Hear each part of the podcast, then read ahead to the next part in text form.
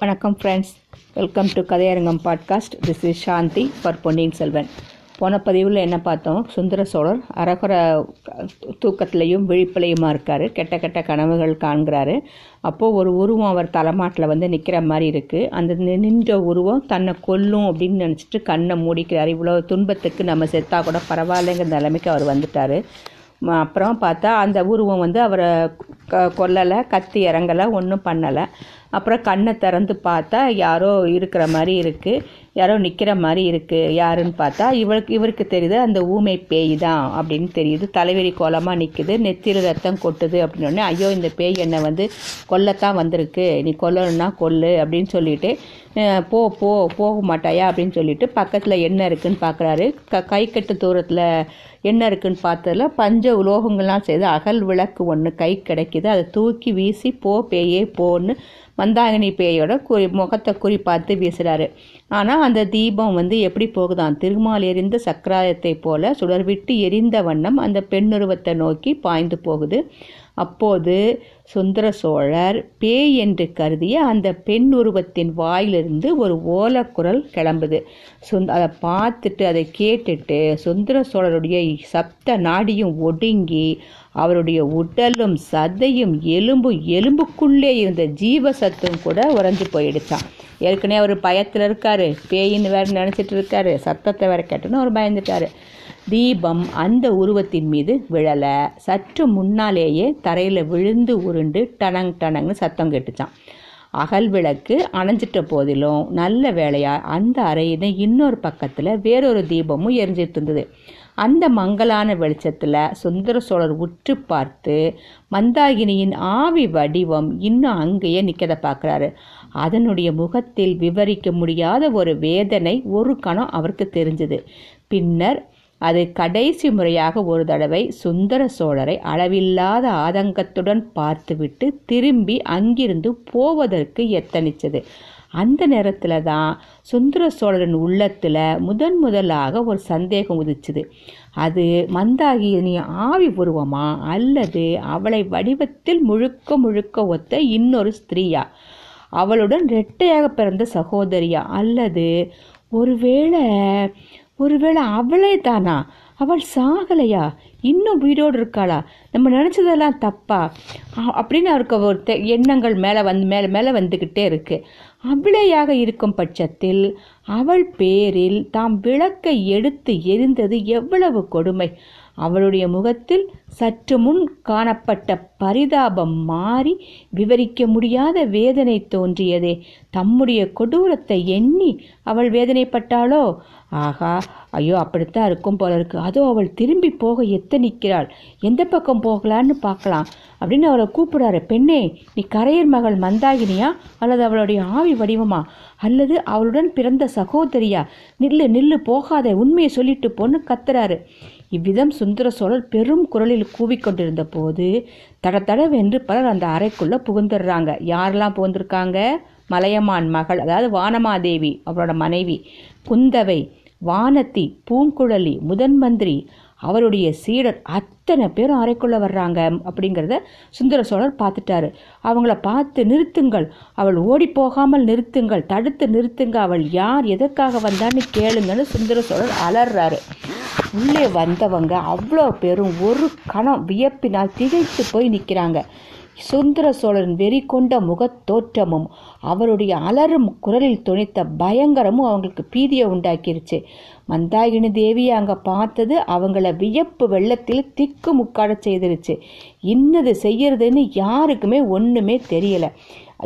எல்லாரும் அப்படியே சற்று நேரம் அசைவற்று நின்றுட்டாங்க. முதன் மந்திரி அநிருத்தர் நிலைமை இன்னது என்பதையும் அது எவ்வாறு நேர்ந்திருக்க கூடும் என்பதையும் ஒருவாறு யோகித்து உணர்ந்து கொண்டார். அவர் பூங்குழலியை பார்த்து, பெண்ணை இவள் தான் உன் அத்தை என்றார். ஆமையா என்றாள் பூங்குழலி. திருமலை, ஏன் மரம் போல நிற்கிற? மந்தாகினி தேவி ஓட பார்க்கிறாள், அவளை தடுத்து நிறுத்து, இச்சக்கரவர்த்தியின் கட்டளை என்றார். ஆழ்வார்க்கடியான் தன் வாழ்நாளில் முதன்முறையாக குருவின் கட்டளைக்கு கீழ்ப்படிய மறுத்தான். என்ன சொல்கிறான்? ஐயா, அதை காட்டிலும் புயல் காற்றை தடுத்து நிறுத்தும்படி எனக்கு கட்டளையிடுங்கள் என்றான். இதற்குள் பூங்குழலி சும்மா இருக்கலை. ஒரே பாய்ச்சலாக ஓடி சென்று அத்தையின் தோளை பிடித்து கொண்டாள். மந்தாகினி அவளை உதறி தள்ளிட்டு ஓட பார்க்கிறாள். ஆழ்வார்க்கடியான் சட்டென்று ஒரு காரியம் செய்தான். சற்று முன்னால் முதன் மந்திரி முதலியவர்கள் நுழைந்து வந்த கதவு கிட்ட போய் அதை சாத்தி தாழ் போட்டுடுறான். பிறகு யாரும் கதவை திறக்க முடியாதபடி கைகளை விரித்து கொண்டு நின்றுக்கிறான்.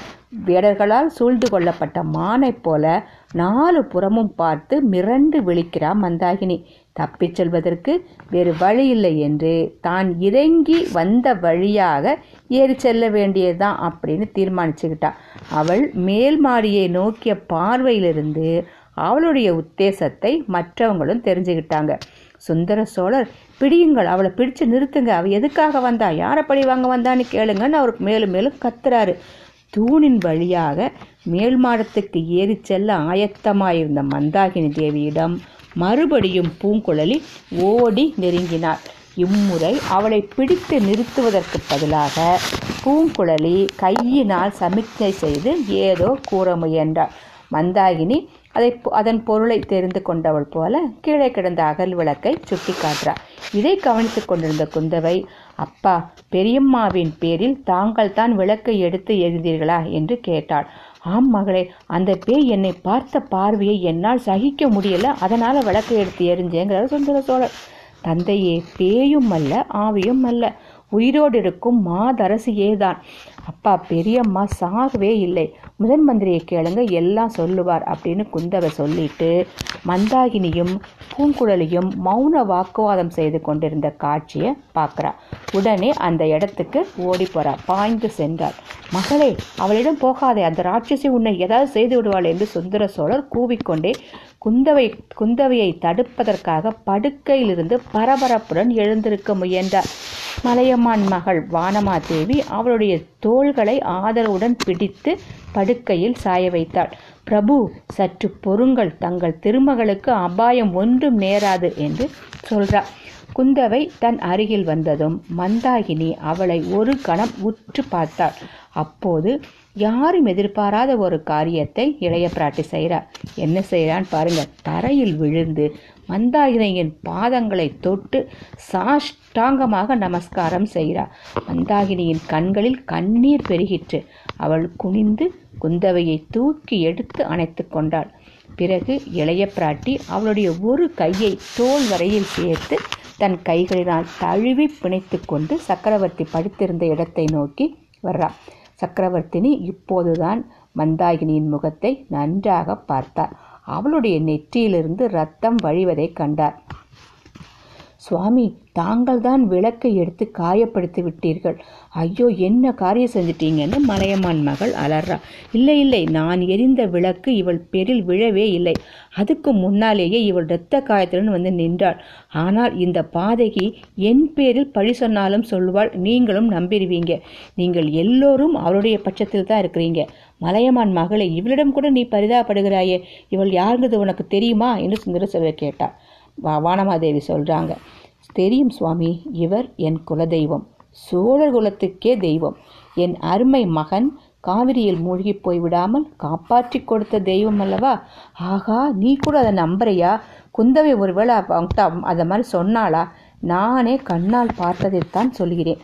குந்தவை அப்போது குழந்தை அல்லவா, அவளுக்கு என்ன தெரிந்திருக்க முடியும்? அருள்மொழியை காப்பாற்றியது மட்டுமல்ல, சோழ நாட்டுக்கு தங்கள் உயிரை காப்பாற்றி கொடுத்த தெய்வமும் இவர்தானே. தாங்கள் பூதத்தீவில் காட்டு கரடிக்கு இரையாகாமல் காட்டிய தெய்வம் அல்லவா. கடவுளே, உனக்கு அது தெரியுமா? அவள் இத்தனை நாள் உயிரோடு இருந்து வருகிறாள் என்பதும் தெரியுமா? சில காலமாக தெரியும். தெரிந்தது முதலாவது இத்தேவியை ஈழ நாட்டிலிருந்து அழைத்து வரும்படி முதன் மந்திரியிடம் சொல்லிக் கொண்டிருந்தேன். அநிருத்தரே, இது என்ன மகாராணி சொல்றது? இவள் உண்மையிலேயே அந்த கரையர் மகள் தானா? இவள் உயிரோடு தான் இருக்கிறாளா? இவள் இறந்து விட்டாங்கிறது பொய்யா? இவள் ஆவி என்னை வந்து சுற்றுகிறது எண்ணியதெல்லாம் பிரம்மையா? ஏற்கனவே என் அறிவு குழம்பி இருக்கிறது, எல்லோருமாக சேர்ந்து என்னை முழு பைத்தியமாக்கி விடாதீர்கள் அப்படிங்கிறாரு சக்கரவர்த்தி.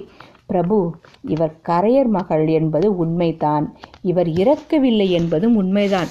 சக்கரவர்த்தி, நான் தான் பெரிய குற்றவாளி, நான் செய்த குற்றத்துக்கு மன்னிப்பே இல்லை. ஆனாலும் தங்கள் கருணையினால் அப்போ தான் நைஸாக சொல்ல ஆரம்பிக்கிறாரு அநிருத்தர். முதன் மந்திரி, இப்போது தெரிகிறது. கோடிக்கரையிலிருந்து நீர் பலவந்தமாக பிடித்து கொண்டு வர சொன்னவள் இவள்தான். பல்லக்கில் வந்தவள் அந்த ஓடக்கார பெண் என்று நீர் கூறியது உண்மையல்ல. மன்னர் மன்னா, அடியனை மன்னிக்க வேண்டும் என்று மன்னிப்பு கேட்கிறார். ஆகா, மன்னிக்க வேண்டுமா? சக்கரவர்த்தி என்றும் மன்னர் மன்னன் என்றும் கூறப்பட்ட ஒருவன் என்னை போல் ஏமாற்றப்பட்டது இந்த உலகம் தோன்றிய காலத்திலிருந்து நேர்ந்திடாது. எனக்கு தெரியாமல் ஏன் இந்த காரியத்தை செய்யணும்? ஏன் முன்னாலே சொல்லியிருக்க கூடாது? இன்று சாயங்காலம் என்னுடன் அத்தனை நேரம் பேசிட்டு இருந்தீங்களே, அப்போ கூட ஏன் சொல்லலை? முதன் மந்திரி, எனக்கு எல்லாம் விளங்குகிறது. பழுவேட்டரையர்கள் சொல்வது சரிதான். நீங்கள் எல்லோருமாக சேர்ந்து எனக்கு எதிராக சூழ்ச்சி செய்கிறீர்கள். அவர் சொல்றாரு, நாங்கள் சூழ்ச்சி செய்தது என்னமோ உண்மைதான், ஆனால் தங்களுக்கு எதிராக சூழ்ச்சி செய்யல. எப்படியாவது கரையர் மகளை தங்களிடம் கொண்டு வந்து சேர்ப்பிக்க வேண்டும் என்று எண்ணினோம். அவள் கடலில் விழுந்து இறந்தது பற்றி தங்கள் மனம் மிக்க வேதனைப்பட்டு கொண்டிருக்கிறது என்று மகாராணியின் மூலமாக நான் அறிந்து இந்த முடிவுக்கு வந்தேன். மகாராணியும் அவ்விதம் ஆக்ஞாபித்தார்கள்னு ஆணையிட்டாங்க. ஆனால் அவரை அழைத்து வருவது அவ்வளவு எளிய காரியமாக எங்களுக்கு இருக்கலை. அவர் உயிரோடு இருப்பதாக சொன்னால் தாங்கள் நம்புவது சிரமமாயிருக்கும். ஆகையால் எப்படியும் அவரை இந்த ஊரில் கொண்டு வந்து சேர்த்த பிற்பாடு தங்களிடம் சொல்ல எண்ணினேன். நேற்று மாலை கோட்டை வாசலுக்கு கிட்டத்தட்ட வந்த பிறகு மந்தாகினி தேவி மறைந்து விட்டார். அவருக்கு பதிலாக இந்த பெண் பல்லக்கில் வந்தாள். இன்றைக்கெல்லாம் தேவியை தேடுவதில் ஈடுபட்டிருந்தோம். அவர் பழுவூர் அரண்மனை தோட்டத்தில் மதில் ஏறி குதித்ததை பார்த்துவிட்டுத்தான் என் சீடனும் அவ்வாறு மதில் ஏறி குதித்தான். ஆனால் இந்த தேவி அகப்படலை. திருமலையை பழுவூர் ஆட்கள் பிடித்து கொண்டு வந்தார்கள். சக்கரவர்த்தி, என் சீடனை அக்குற்றத்துக்காக மன்னிக்க பிரார்த்திக்கிறேன். மன்னிப்பதற்கு இது ஒரு குற்றம்தானா? எவ்வளவோ இருக்குது, அப்புறம் சொல்லுங்கள். அப்புறம் இன்று சாயங்காலம் வரை காத்திருந்தும் பழுவூர் அரண்மனைக்குள்ளே தேடியும் இவரை காணவில்லை. தாங்கள் சற்று முன் கண்ணயர்ந்திருந்த போது நாங்கள் எல்லோரும் அடுத்த அறையில் இவரை பற்றித்தான் பேசிக்கொண்டிருந்தோம். இவர் எங்கே மறைந்திருக்கக்கூடும் என்றும் இதையெல்லாம் தங்களிடம் யார் எப்படி சொல்கிறது என்றும் யோசனை செஞ்சுக்கிட்டு இருந்தோம். அதற்குள் இவராகவே எப்படியோ தங்கள் சந்நிதிக்கு வந்து சேர்ந்திருக்கிறார். பழம் நழுவி பாலில் விழுந்தது போல் ஆயிற்று. சக்கரவர்த்தி அப்போது மந்தாகினி தேவி இருந்த இடத்தை நோக்கினார். குந்தவை, பூங்குழலி முதலியோர் அந்த பெண்மணியின் நெற்றியில் இருந்த காயத்தை ஈரத் துணியினால் துடைத்துவிட்டு மருந்து கலந்த சந்தன குழம்பை அதன் பேரில் அப்புவதை கவனித்தார். விடங்கர் மகளே, உன் அத்தையின் நெற்றியில் காயம் எப்படி ஏற்பட்டதென்று கேட்டு சொல்வாயா என்றார். பூங்குழலி 2 அடி முன்னால் வந்து, கேட்டேன் பிரபு, ஆனால் அத்தை சொல்லும் காரணம் எனக்கே சரியாக விளங்கலைன. என்னதான் சொல்றா? நான் விளக்கு எரிந்ததால் ஏற்பட்ட காயம் என்று சொல்கிறாளா? இல்லை இல்லை, மலை மேல் முட்டிக்கொண்டதால் காயம்பட்டதாக சொல்கிறார். இரத்தம் வழிந்ததை அவர் கவனிக்கவில்லை என்றும் கூறுகிறார். சுந்தர சோழர் அப்போது மிக அபூர்வமான காரியம் செய்தார். கலகலவென்று நகைத்தார். அந்த மாதிரி அவர் சிரித்ததை மற்றவர்கள் பார்த்து பல வருஷங்கள் ஆயின. மீண்டும் மீண்டும் அவர் நினைத்து சிரித்தார். அனைவரும் அவரை கவலையுடன் உற்று பார்க்க தொடங்கினாங்க. முதன் மந்திரி, எல்லோரும் எதற்காக என்னை இப்படி உற்று பார்க்குறீங்க? எனக்கு புதிதாக ஒன்றும் பைத்தியம் பிடிக்கல, பழைய பைத்தியம்தான் மிச்சம் இருக்குது. இப்போது நான் சிரிப்பதன் காரணம் உங்களுக்கெல்லாம் தெரியல இல்லையா? சோழ வளநாட்டில் இவள் மலையின் மீது மோதி காயம் ஏற்பட்டதாக கூறுகிறாளே, அதை எண்ணித்தான் சிரித்தேன். மலையை பற்றி சொல்வானேன்? இங்கே ஒரு சிறிய விக்கிரகம் செய்யக்கூட கல் கிடைக்காதே. சோழ சக்கரவர்த்தியின் தலையில் யாராவது கல்லை போட விரும்பினால் அதற்கு கூட ஒரு கருங்கல் கிட்டாதே. இவள் மலை மீது மோதிக்கொண்டதாக சொல்கிறாளாமே, எந்த மலையின் மேல் மோதிக்கொண்டாள்? பூங்குழலி, நன்றாக கேள் என்றார். இதையெல்லாம் கேட்டுக்கொண்டிருந்த வானதியின் முகத்தில் அப்போது ஒரு பிரகாசம் உண்டாயிற்று. அவள் சட்டென்று 2 அடி முன் வந்து சக்கரவர்த்திக்கு வணக்கம் செலுத்தினாள். ஐயா, எனக்கு ஒன்று தோன்றுகிறது, கட்டளையிட்டால் சொல்லுகிறேன் என்றார். ஏழின் மகளே, நீ வேறு இங்கே இருக்கிறாயா? உன்னை இத்தனை நேரம் நான் கவனிக்கவே இல்லையே. இவ்வளவு தடபுடலுக்கும் நீ மூர்ச்சையடைந்து விழாமல் இருக்கிறாயே, அதுவே ஆச்சரியம்தான். உனக்கு என்ன தோன்றுகிறது? எதை பற்றி? சொல் சொல் என்று சக்கரவர்த்தி ஆக்ஞாபித்தார். இந்த தேவி மலை மேல் மேற்கொண்டதால் காயம் ஏற்பட்டது என்று என்கிறாரே, அதை பற்றி எனக்கு ஒன்று தோன்றுகிறது ஐயா. என்ன என்ன? நீ புத்திசாலி பெண், உனக்கு ஏதேனும் காரணம் புரிந்திருந்தாலும் புரிந்திருக்கும். சீக்கிரம் சொல். ஈழநாட்டில் மலையில் முட்டிக்கொண்டு அந்த இரத்த காயத்துடன் இங்கே வந்திருக்கிறாளா? இல்லை ஐயா, இந்த அரண்மனை தோட்டத்தில் சிற்ப மண்டபம் ஒன்று இருக்கிறதல்லவா, அதற்குள்ளே ராவணன் தூக்கி பிடிக்கும் கைலாச மலை ஒன்று இருக்கிறது. ஒருவேளை இவர் அதில் முட்டிக்கொண்டிருக்கலாம். இவ்விதம் வானதி சொன்னதும் அத்தனை பேரும் வியப்பு கடலில் மூழ்கி போனாங்க. இருக்கலாம், அப்படித்தான் இருக்கும் என்று ஒருவருக்கொருவர் சொல்லிக்கிட்டாங்க. குந்தவை வானதியின் நெற்றியை தொட்டு திஷ்டி கழிப்பது போல் கையை நெறித்து, அடியன் கண்ணே, நீ புத்திசாலி, என்ன புத்திசாலி, எங்களுக்கெல்லாம் தோன்றாது உனக்கு தோன்றியதே என்றார். பூங்குழலி அதை கோபத்துடன் பார்த்து கொண்டிருந்து விட்டு தன்னுடைய ஊமை அத்தையிடம் சமிக்ஞா பாஷையில் பின்னர் பேசினாள். ஆமாம், சிற்ப மண்டபத்தில் உள்ள மலைத்தானாம். அந்த மண்டபத்தை நான் பார்த்திருந்தால் எனக்கும் அது தெரிந்திருக்கும் என்றார். சக்கரவர்த்தி மந்தாகினியை உற்று பார்த்து கொண்டே, ஆமாம், வழி தெரியாமல் தவித்து சிற்ப மண்டபத்தின் மலை மேல் முட்டி கொண்டிருக்கிறாள். எங்கே போவதற்காக வழி தேடினாலோ தெரியவில்லை, கடைசியில் இங்கே வந்து சேர்ந்தாள் என்றார். தங்களிடம் வருவதற்குத்தான் வழி தேடி இருக்கிறார், அதை பற்றி சிறிதும் சந்தேகமில்லை. நானே இவர்களிடம் சொல்லி கொண்டிருந்தேன், தங்களை தரிசிக்காமல் இவ்விடம் விட்டு போக மாட்டார் என்று. நான் நம்பவில்லை முதன் மந்திரி, என்னிடம் இவள் வருவதாக இருந்தால் முன்னுமே வந்திருக்க மாட்டாளா? 25 வருஷமாக வந்திருக்க மாட்டாளா? இத்தனை நாள் பொறுத்திருந்து வருவானேன்? என்னை பேயாக வந்து சுற்றுவானேன்? ஆமாம், இவள் பேய் வடிவத்தில் இருப்பதாக எண்ணிக்கொண்டிருந்தேன், அதுவும் உண்மைதானே. பேயை போலத்தான் ஈழநாட்டு காடு மலைகளில் அலைந்து திரிந்து வந்திருக்கிறாள். நான் இத்தனை காலமும் அரண்மனை சுகபோகங்களில் ஆழ்ந்து காலம் கழித்திருந்திருக்கிறேன். குற்றத்தின் சக்தியை தான் என்னவென்று சொல்வது? இவளை போன்ற உருவத்தை கண்டு எத்தனை தடவை என் உள்ளம் பிரமை அடைந்திருக்கிறது. யார் கண்டது? இப்போது வந்ததை போல் இதற்கு முன்னாலும் ரகசியமாக வந்து என்னை பார்த்து விட்டு போனாலோ என்னவோ. நான் பிசாசு என்று எண்ணி மிரண்டு வந்தேன். 25 ஆண்டு, 25 யுகம். இவ்விதம் தமக்குத்தாமே பேசுகிறவர் போல சொல்லி சொல்லி திருப்பி சக்கரவர்த்தி நின்று அநிருத்தர் பக்கம் திரும்பி, முதன் மந்திரி, நீர் ஏதோ குற்றம் செய்ததாக சொல்லி மன்னிப்பு கேட்டீரே, அது என்ன குற்றம் என்று ஆத்திரத்துடன் கேட்டார். அநிருத்தர், சக்கரவர்த்தி, குற்றவாளியிடமே குற்றத்தை பற்றி கேட்பது தர்மமா என்றார். பின்னே யார்கிட்ட கேட்கறது? ஆமாம், ஒருவரிடமும் கேட்க வேண்டியதில்லை. உம்முடைய முகத்திலேயே எழுதியிருக்கு, அவள் கடல் விழுந்து இறந்து விட்டதாக சொன்னீரே, அதுவே பொய். 25 வருஷங்களாக அந்த பொய்யை நீ சாதித்து வந்தீர், நானும் நம்பி வந்தேன். அநிருத்தரை, உண்மையிலேயே உமது குற்றம் மிக பயங்கரமானது. அதற்கு நான் மட்டும் பொறுப்பாளி அல்ல சக்கரவர்த்தி, கரையர் குல மகளும் பொறுப்பாளிதான். அவர் கடலில் விழுந்தது என்னமோ உண்மை, அவர் புனர்ஜென்மம் அடைந்தார். தங்களிடம் அவர் உயிரோடு இருப்பதை சொல்ல வேண்டாம் என்று வாக்குறுதி வாங்கி கொண்டார். வாக்குறுதியை கொடுக்காவிடில் மறுபடியும் உயிரை விட்டுவிடு என்று சொன்னார். இவையெல்லாம் உண்மையா என்பதை தாங்களே அவரிடம் கேட்டு தெரிந்து கொள்ளலாம். கேட்க வேண்டியதே இல்லை, அவ்விதமே இருக்கும். ஆனாலும் நீங்கள் எல்லோருமாக சேர்ந்து எனக்கு எதிராக சதி செய்கிறீர்கள் என்று நான் கூறியதிலே தவறு ஒன்றுமில்லை அல்லவா என்றார் சுந்தர சோழர். நான் செய்த குற்றத்துக்கு மன்னிப்பு இல்லைதான், மன்னிப்பு நான் கோரவும் இல்லை. ஆனாலும் பல வருஷ காலமாக என் மனத்தில் இருந்த பாரம் இன்னைக்கு நீங்கிட்டது. இனி எனக்கு விடை கொடுங்கள். திருவரங்கம் சென்று ஸ்ரீ ரங்கநாதருக்கு சேவை செய்து என் நாட்களை கழிக்க அனுமதியுங்கள். அது முடியாத காரியம் பிரம்மராயரே. நீ அன்று செய்த குற்றத்தினால் இன்று எத்தனையோ குழப்பங்கள் நேர்ந்திருக்கின்றன. அவற்றையெல்லாம் தீர்த்து வைத்து விட்டல்லவா நீ ரங்கநாதருக்கு சேவை செய்ய போக வேண்டும் என்றார் சக்கரவர்த்தி. சுந்தர சோழர் தமது செல்வகுமாரியை பார்த்து, குந்தவை, நான் முதன் மந்திரியோடு ராஜ்ய காரியங்களை பற்றி கொஞ்சம் பேச வேண்டும். நீங்கள் போய் உங்கள் காரியங்களை பாருங்கள். போகும்போது இதையும் அழைத்து கொண்டு போங்கள். உன் தாயார் மட்டும் இங்கே சிறிது நேரம் இருக்கட்டும் என்றார்.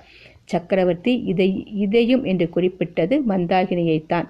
அப்படி குறிப்பிட்டதிலிருந்து அவள் விஷயத்தில் அவருடைய அருவருப்பு வெளியாயிற்று.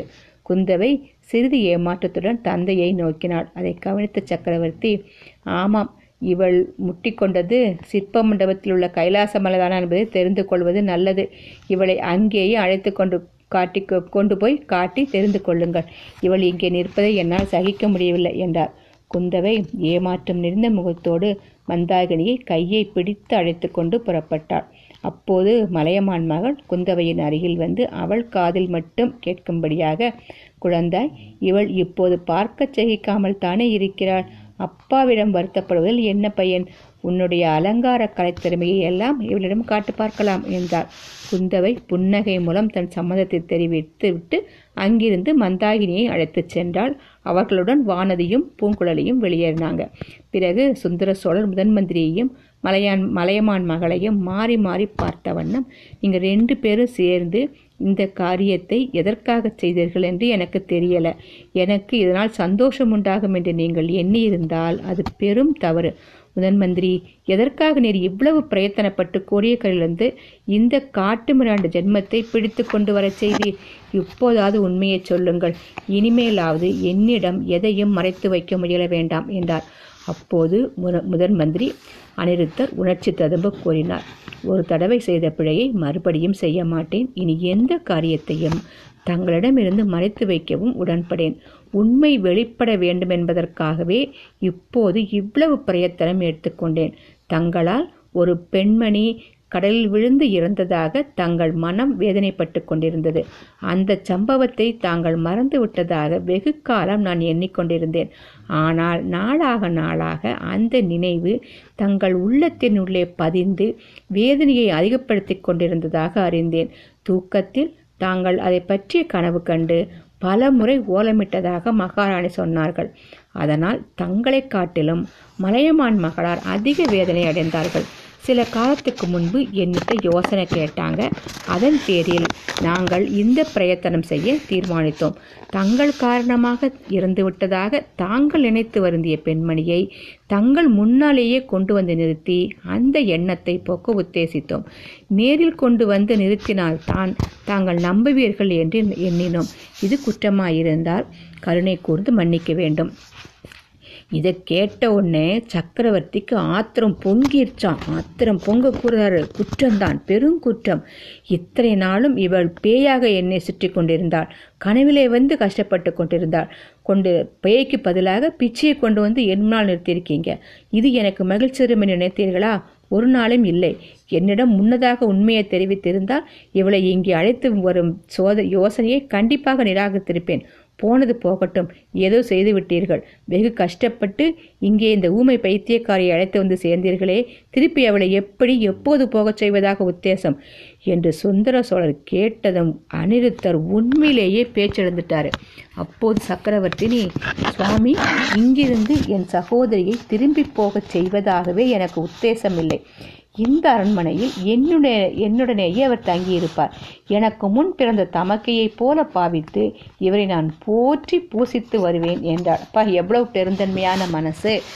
தேவி, என்னிடம் உனக்குள்ள பக்தியை இந்த மாதிரி மெய்ப்பிக்க நீ பிரயத்தனப்பட வேண்டியதில்லை.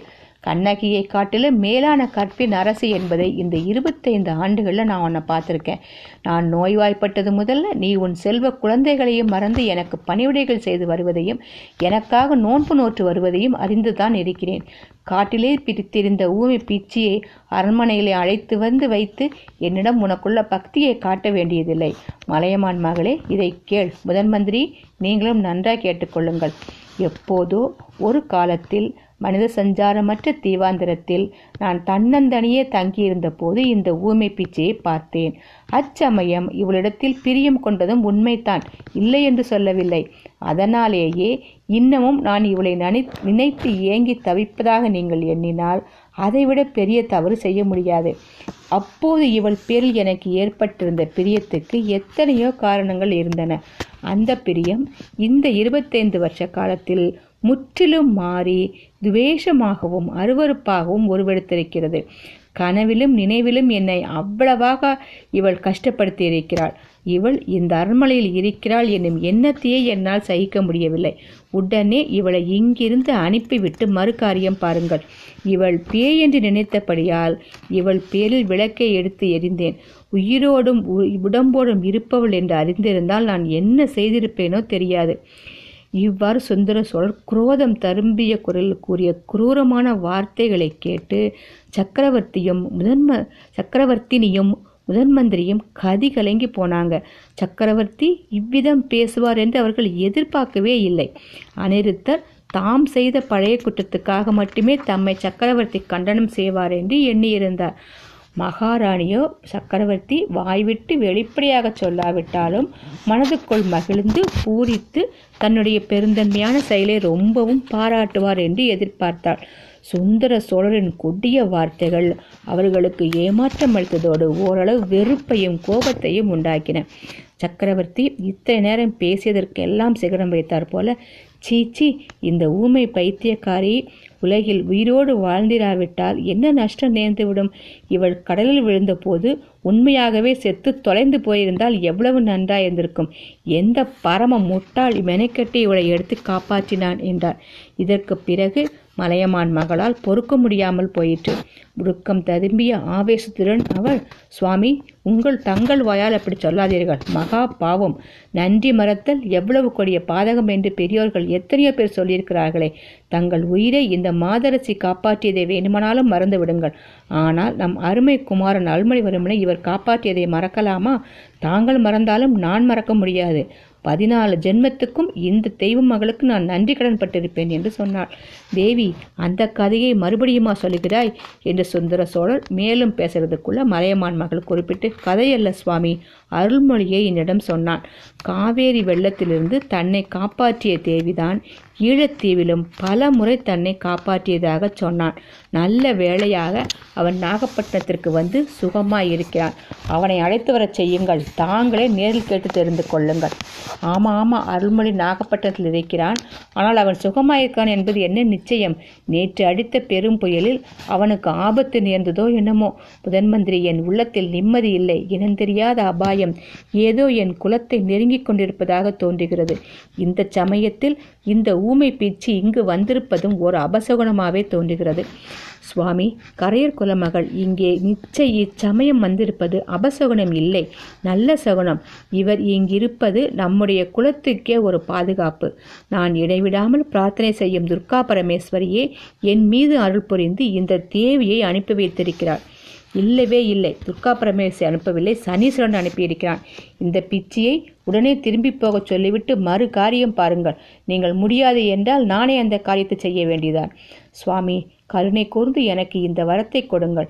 அருள்மொழி வந்து சேர்கிற வரையில் அவர் இந்த அரண்மனையில் இருப்பதற்கு அனுமதி அளியுங்கள் என்று சக்கரவர்த்தினி உருக்கமான குரலில் கேட்டுவிட்டு சுந்தர சோழரின் பாதங்களை தொட்டு பணிந்தாள். முதன் மந்திரி, கேட்டீரா? வெளுத்ததெல்லாம் பால் என்று கருதும் மலையமான் மகளின் கோரிக்கையை கேட்டீரா? கடவுளே, இப்படியும் ஒரு கபடமற்ற சாது உலகத்தில் இருக்க முடியுமா? இவள் என்னிடம் எதுவுமே கோருவதில்லை, போயும் இப்படிப்பட்ட வரத்தை கேட்கிறாள். இதை மறுக்க மனம் வரவில்லை. ஆனால் அந்த ஊமை பைத்தியக்காரி இங்கே இருக்கும் ஒவ்வொரு நிமிஷமும் எனக்கு நரக வேதனையாக இருக்கும். ஆகையால் நாகையிலிருந்து இளவரசனை அழைத்து வர உடனே ஏற்பாடு செய்யுங்கள் அப்படின்னு ஆணையிட்டுறாரு. அப்படியே செய்கிறேன் ஐயா. யானை படைகளும் குதிரைப்படைகளும் அனுப்பி பகிரங்கமாக இளவரசரை அழைத்து வர செய்யலாமா, அல்லது மாறுவேடம் பூணச் செய்து ரகசியமாக அழைத்து வரலாமா என்றுதானே கேட்கிறீர். பகிரங்கமாக இளவரசன் வந்தால் சோழ நாட்டில் பெரும் குழப்பம் ஏற்படும் என்று எண்ணுகிறீர்கள் அல்லவா? நான் எண்ணுவது மட்டுமல்ல பிரபு, நிச்சயமாக அறிந்திருக்கிறேன். மக்கள் பல காரணங்களால் அடைந்திருக்கிறார்கள். ஏதாவது ஒரு வியாஜியம் வியாஜியம்னா ஏதாவது ஒரு விஷயம் கிடைக்க வேண்டியதுதான். உடனே மக்களின் கொதிப்பு, உள்ள கொதிப்பு வெளியே பீறி கொண்டு வரும். பழுவேட்டரையர்களும் முதுராந்தகதேவரும் என்ன கதி அடைவார்கள் என்று சொல்ல முடியாது. இது என்ன பேச்சு முதன் மந்திரி? குடிமக்கள் எப்படி மூர்க்கத்தனமாக நடந்து கொள்வாங்க? அப்படி நடந்து கொண்டால் சோழ நாட்டு வீர சைன்யங்கள் எங்கே போயின? சைன்யங்களிடையே தான் கொதிப்பு அதிகம் பிரபு. மக்களாவது வெறும் கூச்சல் குழப்பத்துடன் அடங்கிடுவாங்க.